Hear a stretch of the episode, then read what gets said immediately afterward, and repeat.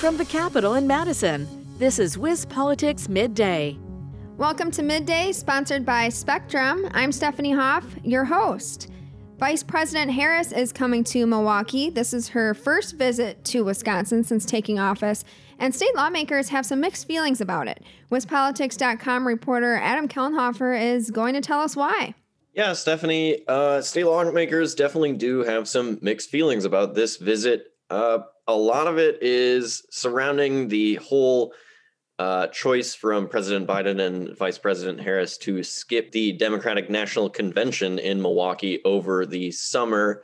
However, this is Harris's second visit to Wisconsin after skipping the DNC. And Republicans don't think it's the best move right now for Harris. They say that you know, they appreciate Harris paying attention to Wisconsin and everything it has to offer, but they're saying that Harris should really be dealing with bigger issues right now, like the border crisis. And a Republican National Committee spokesperson says that Milwaukee is an important place to visit for politicians, but since Harris is in charge of the issue at the southern border, which Republicans are calling a crisis, she should be there at the southern border addressing that issue. And the spokesperson says that Harris is abandoning her duty in that role by coming to Milwaukee instead of going to the southern border.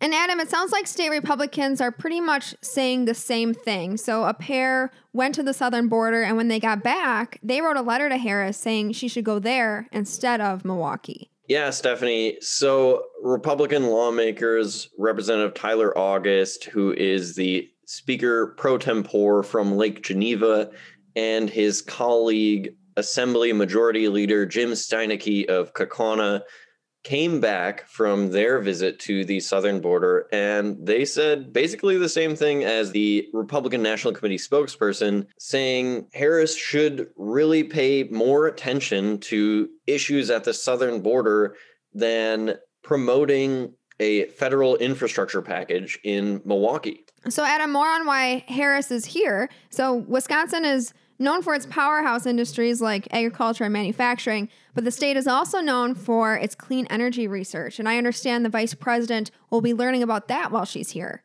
Yes, Stephanie, that is very correct. Harris is visiting the Cream City, and we expect her to first pay a visit to UWM's Clean Energy Labs on Milwaukee's north side. Afterward, she is expected to host a roundtable discussion which includes State Representative Christine Sinicki, uh, a Democrat from Milwaukee. And Adam, you mentioned the infrastructure bill, which we've been hearing a lot about that these days. Is that what she'll be focusing on at that roundtable?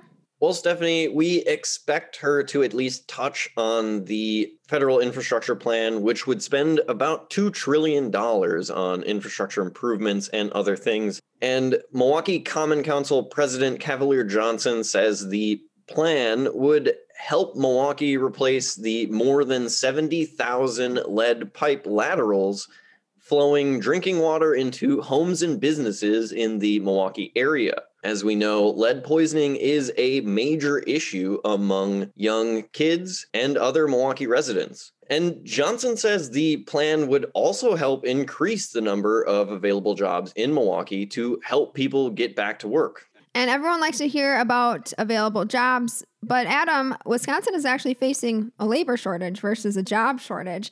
Wisconsin's unemployment rates are back to pre pandemic levels, and we're actually beating other states in getting people back to work. Yeah, Stephanie, that's that's very right. Our unemployment rates are comparatively low, but Representative Sinicki says Milwaukee has really been struggling more than the rest of the state with unemployment rate. She says Milwaukee is still struggling to get people back to work. And she says she wants to talk with Harris specifically about bringing jobs to Milwaukee and how the federal infrastructure plan could bring more of those jobs to the state's largest city. Well, thanks, Adam, and we'll look forward to your coverage on Harris's visit at WisPolitics.com. Until tomorrow, I'm Stephanie Hoff. Thanks for tuning in.